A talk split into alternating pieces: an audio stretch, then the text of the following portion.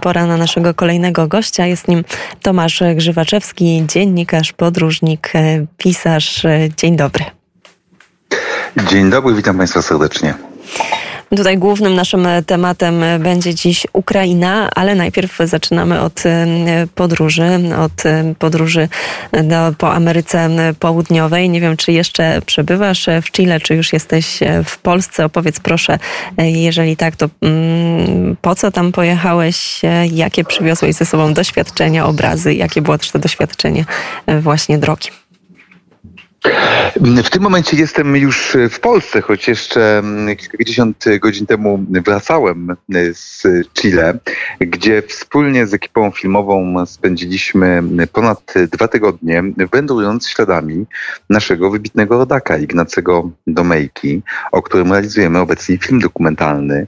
Ignacy Domejko jest też myślę interesujący, jest chyba postacią bardziej znaną w Chile niż w swojej własnej ojczyźnie, w Polsce, czy też na Litwie albo na Białorusi, bo tak naprawdę Ignacy Domejko pochodził z Rzeczypospolitej, z tych terenów mm, dawnej Rzeczypospolitej, urodzony na Białorusi, wykształcony na Uniwersytecie e, Wileńskim, e, czujący się mm, Polakiem, ale obywatel ziem Rzeczypospolitej, e, który po powstaniu listopadowym został zmuszony do emigracji i w końcu te wiry, prądy historii zabrały go aż do Chile, gdzie mm, wsławił się jako wybitny odkrywca, badacz między innymi już surowców mineralnych, twórca nowoczesnej nauki chilijskiej i podstaw mm, współczesnego, współczesnego państwa chilijskiego, jeżeli chodzi o kwestię wydobycia surowców naturalnych. Człowiek tam obdarzony powszechnym mm, szacunkiem i powszechnie znany. Mm, także taka wielowymiarowa postać, łącząca w sobie dwa kontynenty, łącząca w sobie wiele ojczyzn, jednocześnie łącząca w sobie pasję takiego badacza, odkrywcy, naukowca z tego dominium nauk ścisłych, ale też, o czym mówiło nam wielu naszych rozmówców, y, człowiek, który bardzo cenił takie mm, wartości i relacje międzyludzkie, który zawsze odnosił się z dużym szacunkiem do zwykłego człowieka, do zwykłych górników. Mm, w czasie swoich podróży po Chile dotarło również do Indian Mapuche na tereny Araukanii i stał się ich pewnego rodzaju rzecznikiem, nawet wbrew ówczesnemu państwu chilijskiemu. Także myślę, że niezwykła postać, którą warto jest przypomnieć i mam nadzieję, przypomnieć, upamiętniać i mam nadzieję, że nasz film dokumentalny dołoży do tego taką małą cegiełkę. Myślę, że na pewno tak się stanie i w końcu Ignacy Domejko, o którym ja przyznam szczerze też do tej pory nie słyszałam, będzie postacią no taką docenioną i, i bardzo znaną, tak zapewne, zapewne się stanie. Na ten dokument będziemy czekać, a teraz już Tomaszu Ukraina, bo to chociaż można powiedzieć miałeś taką krótką e, przerwę, jeżeli chodzi o tą podróż do Chile, ale przecież byłeś jednym z tych e, dziennikarzy, którzy od początku inwazji rosyjskiej na Ukrainę relacjonowali i jeździłeś po, po byłeś byłeś w też wielu zapalnych miejscach. Powiedz proszę, jak dzisiaj, to już 79. dzień tej wojny, jak dzisiaj oceniasz e, postawę Rosji i wszystko to, co dzieje się na froncie? Dodam tylko na początek, że o ile historia Ignacego Domejki Chile może wydawać się odległa od tych tematów ukraińskich, w których ja tak naprawdę to byłem zaangażowany od samego lutego i teraz również wracam na Ukrainę, to jednak jak gdzieś w tej podróży dostrzegłem pewien łącznik, ponieważ jak wspomniałem, Ignacy Domejko urodził się na terenach dzisiejszej Białorusi, na Nowogródczyźnie. My tam nie mieliśmy możliwości pojechać z kamerą, bo Białoruś jest po prostu dla dziennikarzy zamknięta. Mm, znajduje się cały czas pod tym rosyjskim jarzmem, tak jak znajdowała się ta jego rodzinna miejscowość Niedźwiadka Wielka pod rosyjskim jarzmem w XIX wieku, także niestety minęło prawie 200 lat, a Rosja cały czas rzuca cień na naszą, na naszą część Europy. Domejko był uchodźcą, który musiał uciekać z swojej ojczyzny. Dzisiaj miliony Ukraińców są zmuszone opuścić swoją ojczyznę znowu z powodu tego mm, zamordystycznego, morderczego rosyjskiego imperializmu. Także mijają, minęło 200 lat, a tymczasem Rosja pozostaje dokładnie takim samym państwem, jakim była w czasach Domejki. Państwem zbrodniczym, okrutnym, państwem zniewalającym ościenne narody. Na szczęście wydarzenia tej wojny pokazują, pokazują, że jest państwem zdecydowanie słabszym niż była w ubiegłych dekadach czy w ubiegłych stuleciach ten rozmiar ukraińskiego zwycięstwa, na razie na poziomie taktycznym, ale coraz bardziej na poziomie strategicznym, jest rzeczywiście w coraz większym stopniu zaskakujący. Wydawało się, że po nieudanym oblężeniu Kijowa Rosjanie będą w stanie przeprowadzić jednak potężną ofensywę w Donbasie. W tym momencie mówi się, że ta ofensywa jest opóźniona przynajmniej o dwa tygodnie. Ukraińcy stawiają niezwykle zaciekły opór. Nie udało się przełamać ukraińskich linii obrony wokół miasta Izium. Warto dodać, że cały czas bronią się ukraińscy żołnierze w Azowstalu, w Mariupolu. Myślę, że ta, ta to ich, ta ich historia, ta ich walka już teraz przechodzi do historii. Oni już teraz są bohaterami. To są prawdziwe ukraińskie e, termopile. Także Rosji nie udało się nawet zdobyć tego zakładu przemysłowego w całkowicie opanowanym mieście. A więc ta rosyjska nieudolność rzeczywiście jest porażająca. E, chyba nikt z analityków nie spodziewał się takiego obrotu sytuacji. W tym momencie właściwie na froncie trwa impas. Rosjanie oczywiście szczególnie w okolicach Siewierodoniecka, mm, Rubiżnego, Łysyczańska robią bardzo mm, powolne postępy. Wydzierają Ukraińcom kolejne kilometry, a czasami zaledwie setki metrów, ale to nie zmienia w sposób strategiczny sytuacji e, na froncie. W tym momencie tak naprawdę nie wiadomo, czy w ogóle ten plan okrążenia sił ukraińskich od strony Iziumu się powiedzie, czy być może Rosjanie będą musieli zredukować swoich planów zamknięcia sił ukraińskich w kotle na, na Donbasie. Także mamy, mamy impas, choć oczywiście okupiony ogromnym wysiłkiem i krwią ukraińskich e, żołnierzy. E, w pytaniem otwartym pozostaje, na ile Rosjanie są w stanie zmobilizować dodatkowe siły, na ile jeszcze mają zasoby. W tym momencie wydaje się, że podstawowym problemem jest po pierwsze niedobór, co interesujące, ludzi Rosjanom brakuje, mm, brakuje piechoty. E, tutaj teoretycznie problem mogłaby rozwiązać powszechna mobilizacja, ale jak na razie Rosjanie na ten krok się nie zdecydowali. Pamiętajmy, że mm, Moskwa cały czas podkreśla, że mm, na Ukrainie trwa specjalna operacja. Rosja nie jest w stanie wojny, a zamówienie o wojnie na Ukrainie dzisiaj w Rosji można trafić do więzienia. Niektórzy komentatorzy wskazywali, że taka mobilizacja mogła zostać ogłoszona w trakcie wystąpień, przemówień 9 maja. Do tego nie doszło. Także na razie mobilizacji nie ma. Rosjanie cierpią na brak, jeżeli chodzi o o zasoby ludzkie na froncie, ale cierpią, to jest potencjalnie problem jeszcze bardziej poważny, cierpią na braki w nowoczesnym uzbrojeniu, jednak zachodnie sankcje zaczynają przynosić pewne e, efekty. E, Rosjanie mają problem z dostępem do najnowszych technologii, z remontowaniem uszkodzonego sprzętu, ale też z produkowaniem nowego uzbrojenia, w tym pierwszym rzędzie amunicji inteligentnej, a zatem pocisków w charakterze kierowanym, pocisków manewrujących. Coraz częściej sięgają po prostu po pociski niekierowane.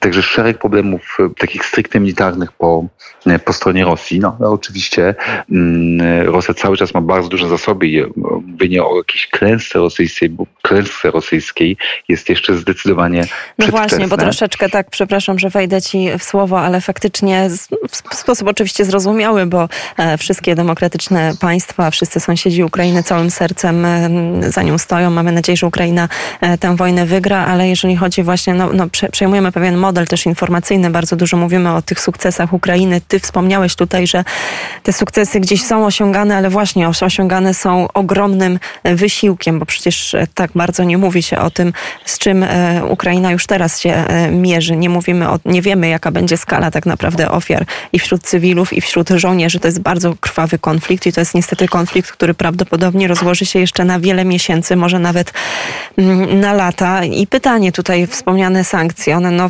na pewno, jeżeli chodzi o nowoczesne technologie, y, czy nawet o y, wszystkie inne kwestie gospodarcze, w jakim stopniu Rosję dotykają, ale jednak czy troszeczkę nie jest tak, no teraz szósty pakiet sankcji i już powoli widzimy ten rozłam e, w Unii Europejskiej, przynajmniej jeżeli chodzi o Węgry, Słowację, można tutaj wymieniać też kolejne państwa. Sama zresztą postawa Niemiec no, od początku tego konfliktu, można powiedzieć, taka nie, niejednoznaczna albo nie taka, jakiej byśmy od niej oczekiwali. Te sankcje myślę, że są wysoce niewystarczające. Ja wspomniałem o tym, że one przyczyniają się do osłabienia rosyjskiego potencjału zbrojeniowego, natomiast one są niewystarczające do tego, żeby Rosję złamać. A mm, w mojej ocenie jedynym, jedynym efektem tej wojny, który może przynieść faktycznie korzystne rozstrzygnięcie, które będzie można nazwać zwycięstwem, jest złamanie Rosji. Tu nie chodzi o to, żeby zawrzeć jakąś formułę rozejmu, czy też zawieszenia broni. Nie do końca nawet chodzi o to, żeby wyprzeć Rosjan z terenów, które zajęli po 24 lutego. Tu chodzi o to, żeby trwale Rosję osłabić. Wydaje się, że Amerykanie zaczynają też tak przyjmować taką perspektywę i to jest bardzo dobra e, wiadomość, perspektywę, w której istnienie e, Rosji silnej stanowi zagrożenie dla, nie tylko dla Europy Środkowej, ale dla całego światowego pokoju e, i bezpieczeństwa. Ja jestem przekonany, że dzisiaj Kreml jest zdeterminowany, żeby opanować Ukrainę, a w dalszej kolejności zwasalizować również inne państwa Europy Środkowej. Jeżeli nie uda się to w ramach tej operacji, to Rosja wykorzysta potencjalnie uzyskany na mocy jakiegoś porozumienia pokojowego czas do tego, żeby mm, odnowić swój potencjał i powiększyć swój potencjał mm, militarny, żeby być może przestawić gospodarkę po prostu na tryby wojenne i zaatakować w ciągu kilku najbliższych lat.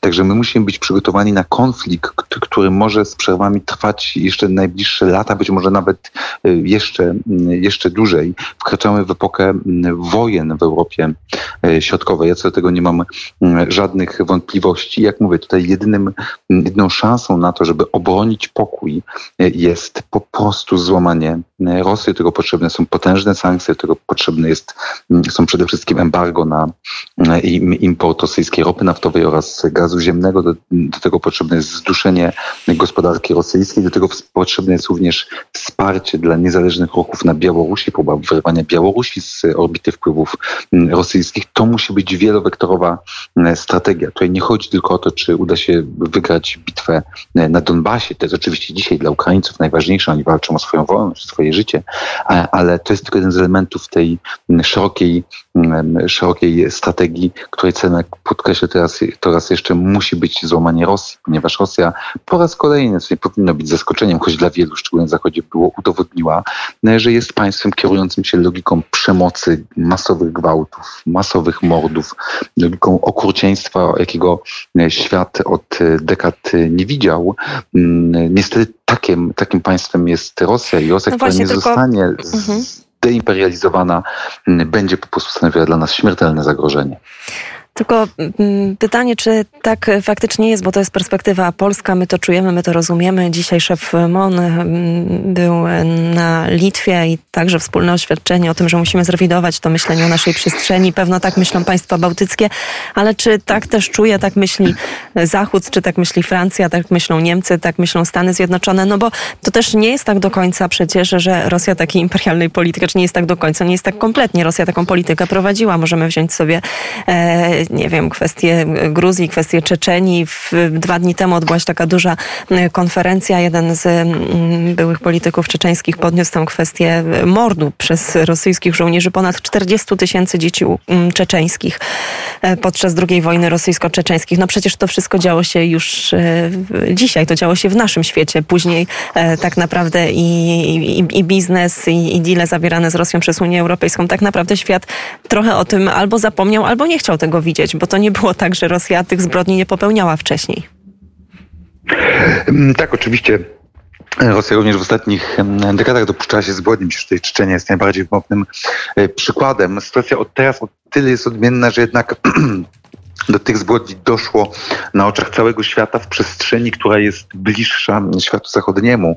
W przypadku Czeczenii to oczywiście jest niewybaczalne, skandaliczne. Można było gdzieś próbować zepchnąć te informacje, powiedzieć, ach, to było gdzieś wydarzyło się na jakimś dalekim Kaukazie, w jakiejś górskiej republice, a właściwie to był wewnętrzny problem Federacji Rosyjskiej, bo przecież Czeczenia była jedną z republik składowych, co oczywiście absolutnie nie usprawiedliwia takiego myślenia, ale łatwiej było zamieść tę sprawę pod dywan, mówiąc bardzo kolokwialnie. Dzisiaj będzie to trudniejsze, jednak e, światowa opinia publiczna zobaczyła, do czego posuwają się Rosjanie, co jednak zmienia faktu, że oczywiście z punktu widzenia, myślę, wielu państw europejskich korzystne, byłoby, korzystny byłby powód do business as usual. W pierwszym rzędzie to oczywiście Niemcy, no Węgry, które właściwie od początku tego konfliktu mm, mają, prezentują postawę właściwie przychylną Rosji, ale również potencjalnie Francja. Te wszystkie państwa byłyby zainteresowane normalizacją stosunków.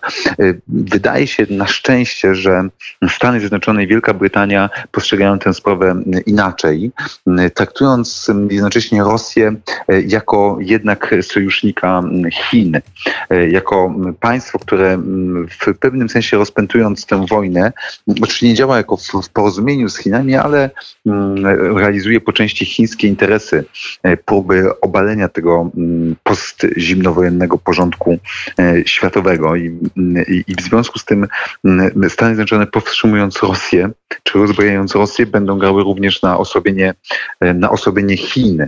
Jeżeli taka kalkulacja zwycięży w Waszyngtonie, to można mieć nadzieję, że rzeczywiście Stany Zjednoczone zrozumieją, że z Rosją, Rosją imperialną, taką Rosją, jaka istnieje od 300 lat, po prostu rozmawiać na zasadach cywilizowanych się nie da. I chyba na razie to, to myślenie w Waszyngtonie przeważa, zaczyna przeważać.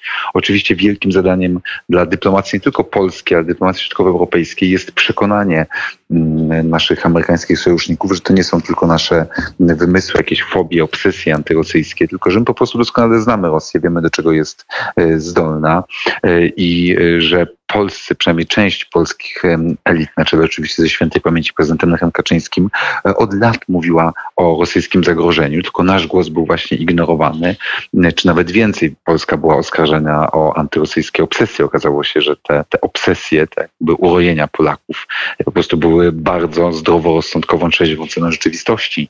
Także my musimy do tego przekonywać Stany Zjednoczone, musimy przekonywać Londyn w pierwszym rzędzie. Tutaj na, na jakąś wielką zmianę polityki Berlina bym nie, nie liczył. No i oczywiście musimy, e, uważam, umacniać sojusze e, regionalne, sojusze z państwami bałtyckimi, wspieranie Ukrainy. Mm, mamy, mamy w, tym konflikcie, mamy do, w kontekście tego konfliktu mm, zachowujemy dosyć dobre relacje i współpracujemy z Pragą. Mm, a zatem myślę, że na tych kierunkach musimy działać po prostu po to, żeby wzmacniać naszą, naszą pozycję, ale i to może właściwie rzecz najważniejsza, musimy również liczyć na, na samych siebie. Musimy rozbudowywać naszą armię, nasz potencjał obronny. To się oczywiście odbędzie kosztem e, zaciskania pasa, zmniejszania nakładów na inne sfery życia społecznego czy, czy gospodarczego, ale to jest po prostu konieczność. My się musimy zbroić. I to nie chodzi o to straszenie, że dzisiaj czy jutro na nasze głowy spadną e, rakiety czy bomby, ale e, o to, że musimy nauczeni tym doświadczeniem po prostu e, przygotowywać się do tego, co może się zdarzyć, a najlepszym sposobem zapobiegnięcia temu strasznemu wojennemu scenariuszowi jest po prostu być silnym e, i być przygotowanym do, do ataku to jest ostatni moment, najwyższy, jakby ostatni dzwonek do tego, żebyśmy po prostu przygotowywali się na ten nawet najstraszniejszy e, wariant, bo niestety Rosja pokazała, że jest zdolna do wszystkiego. I na, i na i na tego rodzaju wariant też próbuje przygotować się Finlandia. Proszę jeszcze tylko, tak zbliżając się już do końca naszej rozmowy, jak e, oceniasz e, ten ruch Finlandia, Szwecja? Ja tutaj tylko przytoczę w jednym ze swoich takich ekspertyz, jeden z chińskich ekspertów stwierdza, że wejście Finlandii do NATO jest bardzo dużym zagrożeniem dla Polski, ale nie tylko też dla krajów bałtyckich, e, właśnie ze względu na te napięcia spowodowane wojną w Ukrainie. A jak ty uważasz? Uważasz? Ja uważam wprost przeciwnie. Wejście Finlandii i Szwecji do NATO, miejmy nadzieję, że się dokona, zwiększa naszą strefę bezpieczeństwa. To jest też oczywiście bardzo ważny kierunek, w którym powinna działać nasza dyplomacja, Helsinki, Sztokholm, budowanie tej wspólnej strefy bezpieczeństwa. To jest oczywiście bardzo istotna geopolityczna zmiana o charakterze historycznym. To rzeczywiście wielki sukces Kremla, że próbując zatrzymać rozszerzanie się NATO, doprowadził do tego, że NATO się rozszerza, mm, co też y, myślę, że pokazuje właśnie słabość Rosji i to, że my wszyscy trochę daliśmy się uwieść temu przekonaniu o, o jakimś szachowym geniuszu włodarzy na, na Kremlu. Okazuje się, że nie, nie są geniuszami, są zwykłymi ludźmi, mm, też popełniają, popełniają błędy i po prostu potrafią czasami pomylić się w swoich kalkulacjach. Wejście Finlandii będzie świetną wiadomością, wejście Szwecji e, również powinniśmy zacieśniać współpracę. Jedyną możliwością obrony przed Rosją. Jest, jak powiedziałem, wzmacnianie potencjału obronnego, wzmacnianie odstraszania, pokazywanie, że jesteśmy gotowi do konfrontacji zbrojnej, że po prostu tych bandytów, którzy są na Kremlu, tych bandytów, którzy są w różnych częściach Rosji, tych bandytów, którzy próbują nas zastraszyć mordami i gwałtami, się nie boimy. I jak tutaj przyjdą, to jak w, jak w opowieści o wojnie zimowej, to znajdzie się wiele miejsca. mm, i w Polsce, pewnie w Finlandii, w innych miejscach, żeby tych bandytów po prostu pochować. I tak należy rozmawiać z mordercami z Kremla, także uważam Podsumowując, bardzo dobra e, wiadomość, e, która myślę wywołuje już teraz potężny ból głowy e, na Kremlu. Oczywiście może ona wzmagać agresję płynącą z Moskwy, ale myślę, że w mniejszym stopniu niż uległość, bo nic tak nie zachęca bandytów do ataku jak słabość. Dokładnie i to też pokazała nam polityka, agresywna, imperialna polityka Rosji wobec swoich sąsiadów i nie tylko. To na zakończenie, Tomku, powiedz proszę, Wspomniałeś o tym, że ponownie będziesz wybierał się na Ukrainę. Czy możesz e, już opowiedzieć coś więcej? Jakie masz plany, gdzie, mm, plan, gdzie, gdzie spróbujesz się przedostać? Z przyjemnością podzieliłbym się moimi planami, tylko na razie jest na to jeszcze trochę za wcześnie. Będę jechał dopiero w jeszcze kolejnym tygodniu, a sytuacja jednak jednak zmienia się na froncie, także wszystko będzie zależało od tego, jak po prostu ta sytuacja będzie wyglądała. To będzie albo Donbas, albo mm, południe Ukrainy w okolicach e, Hersonia lub w okolicach Zaporoża. Myślę, że ostateczną decyzję podejmę po prostu na kilka dni przed wyjazdem, ale mam wielką nadzieję, że również wtedy będziemy mieli jeszcze okazję się spotkać i porozmawiać na antenie Radia Wnet. My oczywiście będziemy śledzić i na bieżąco także słuchaczom Radia Wnet y, przedstawiać, myślę, każdy ważny punkt y, tej wyprawy. Bardzo serdecznie dziękuję. Tomasz Grzywaczewski, reporter, pisarz, analityk specjalizujący się w sprawach Europy Środkowej, Europy Wschodniej, autor książek między innymi Granice marzeń o państwach nieuznawanych. Bardzo serdecznie dziękuję Tomku za rozmowę. Bardzo dziękuję. Dziękuję Państwu za uwagę i życzę dobrego weekendu.